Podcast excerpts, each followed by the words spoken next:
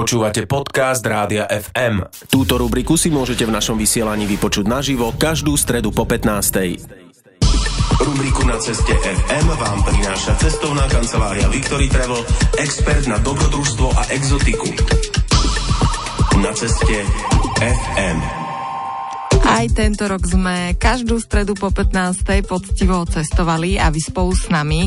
Autorkou rubriky Na ceste FM je Zuzka Čaprnková, ktorá pre vás pripravuje zaujímavé rozhovory s cestovateľkami a cestovateľmi.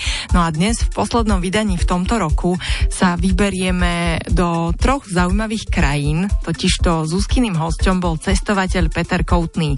Ten sa nedávno vrátil zo svojej cesty naprieč andskými krajinami Peru, Bolíviou a Čile. Bol sprevádzať skupinku Slovákov.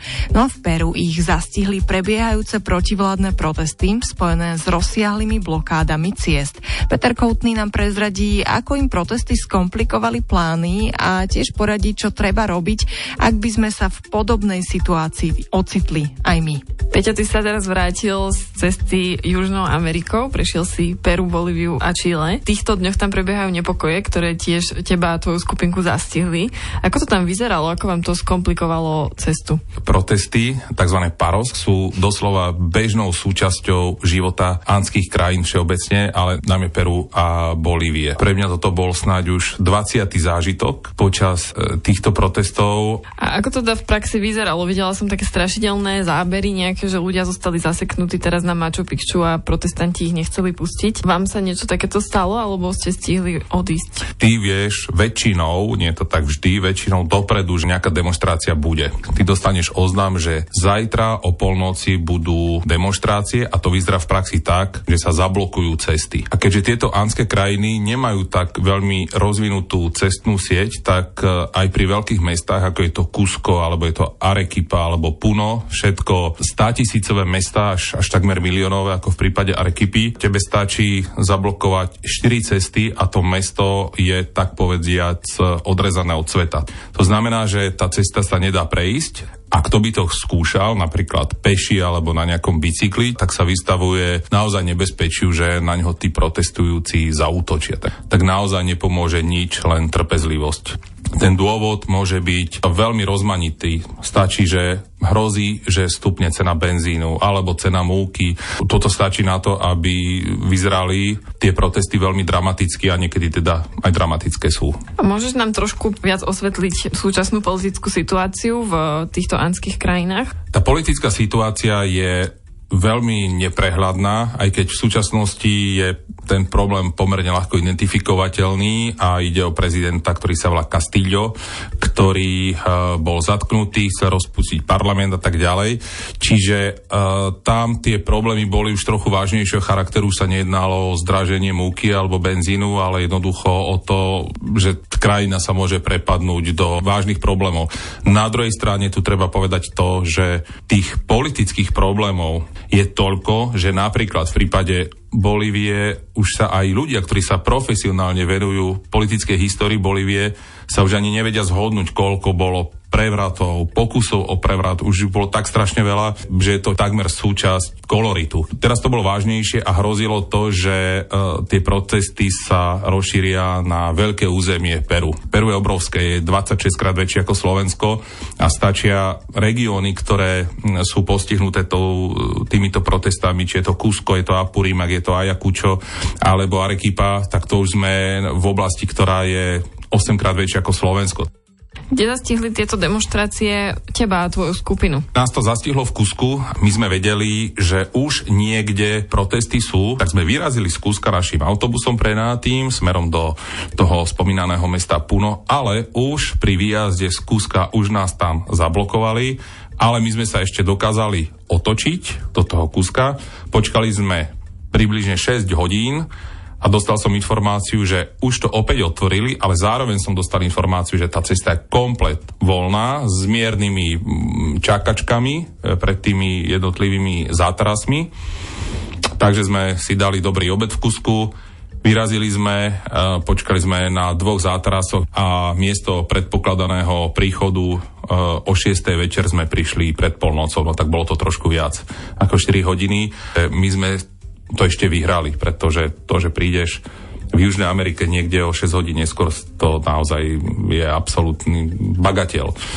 Takže my sme mali šťastie, ale tí ľudia, ktorí ostali zaseknutí buď v Kusku, alebo na Machu Picchu, alebo v tých dedinách, ktoré sú v, tom, v týchto ánskych údoliach, tak samozrejme, že títo majú podstatne horšie. Ty si teda hovoril, že toto nie je výnimočná situácia, že takéto nepokoje bývajú v krajinách Južnej Ameriky bežné. Odporúčal by si v súčasnej situácii vycestovať do Južnej Ameriky?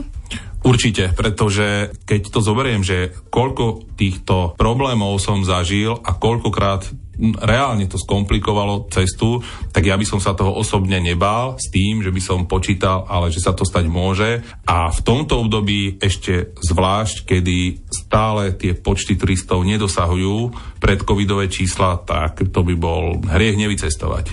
Peter Koutný je dnes hosťom na ceste FM a rozprávala sa s ním Zuzka Čaprnková, autorka tejto rubriky. Počúvate podcast Rádia FM. Túto rubriku si môžete v našom vysielaní vypočuť naživo každú stredu po 15 No a teraz sa vrátime k cestovateľskému rozprávaniu v rámci rubriky Na ceste FM. Peter Koutný je dnes hosťom Zuzky Čaprnkovej a ešte nám prezradí, kedy je ideálne obdobie na vycestovanie do anských krajín a na ktorom mieste Južnej Ameriky zažil najmrazivejšiu teplotu. Vysvetlí nám tiež, čím sú Peru, Bolívia a Chile výnimočné a prečo ich odporúča navštíviť práve v tejto trojkombinácii. Kedy je podľa teba najlepšie vycestovať do Južnej Ameriky? Teraz by tam malo byť obdobie dažďov, pravdepodobne. Kedy je tam obdobie sucha, kedy tam nezmoknem?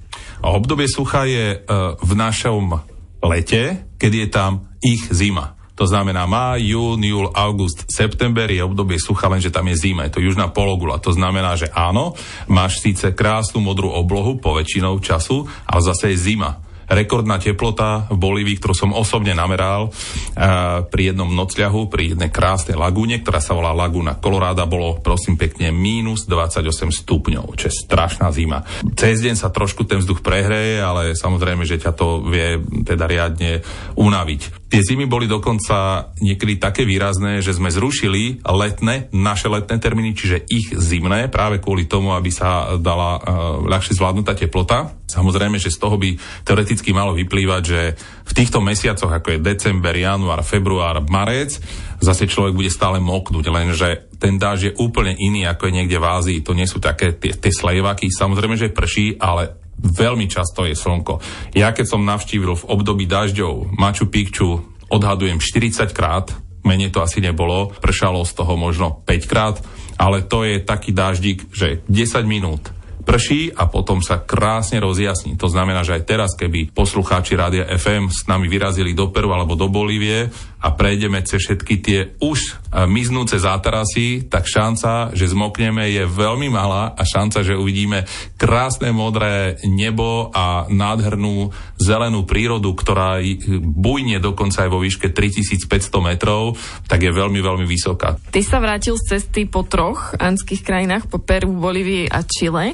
Nie sú tieto krajiny príliš podobné jedna druhej? Oplatí sa navštíviť takto v tejto trojkombinácii všetky? Tie krajiny sú mimoriadne rozdielne. V každej niečo úplne iné. Peru a pamiatky, ktoré má, či už sú to inkské alebo predinkské stavby a pamiatky ako také, tak jediná krajina, ktorá jej môže konkurovať je Mexiko. Na druhej strane Bolívia, na jej území leží jedna z veľkých záhad pred kolumbovskej a predinskej civilizácie, ktorá sa volá Tiwanaco, ale predovšetkým v juhozápadnej časti leží najväčšia solná púšť na svete, ktorá sa volá Salar de Uyuni. A nielen to, že je najväčšia, ale je absolútne famózna, je najkrajšia. Leží vo výške takmer 3700 metrov nad morom a v jej blízkosti sú prenádherné lagúny, ktorá každá má inú farbu. Je tam zelená lagúna, šedá lagúna, červená lagúna, na ktorej žije 30 tisíc plameniakov, aspoň toľko bolo rekordne napočítaných. Je to úplne iný svet a zase Chile je veľmi logickou krajinou, pretože z tej jednej najkrajšej lagúny, ktorá sa volá Laguna Verde, je to možno 10 minút cesty jeepom, tak je to už na hranici Chile a to už sme zase na hranici aj púšte Atakama. To znamená, že z oblasti vysokohorských lagún a solnej púšti Salar de Uyuni sa dostaneš na miesta najsuchšie v celej Južnej Ameriky, kde púšť Atakama samozrejme má to aj svoju históriu, pretože až tam sa dostali Inkovia, čiže to je taký spoločný menovateľ týchto krajín. Tá skladba obyvateľov je úplne iná, ako to bolo v Tibete Južnej Ameriky, ako sa Bolívia aj nazýva. No a potom máš iba krátky odlet do Santiago de Chile, ktoré je zase úplne iné, ako je to napríklad v prípade Limy. To znamená, že tieto krajiny sú je veľmi logické ich navštíviť, ale pritom každá z nich je absolútne iná. Keby sa niekto k tebe chcel pridať eh, na takúto cestu, kedy sa najbližšie vybereš do Južnej Ameriky?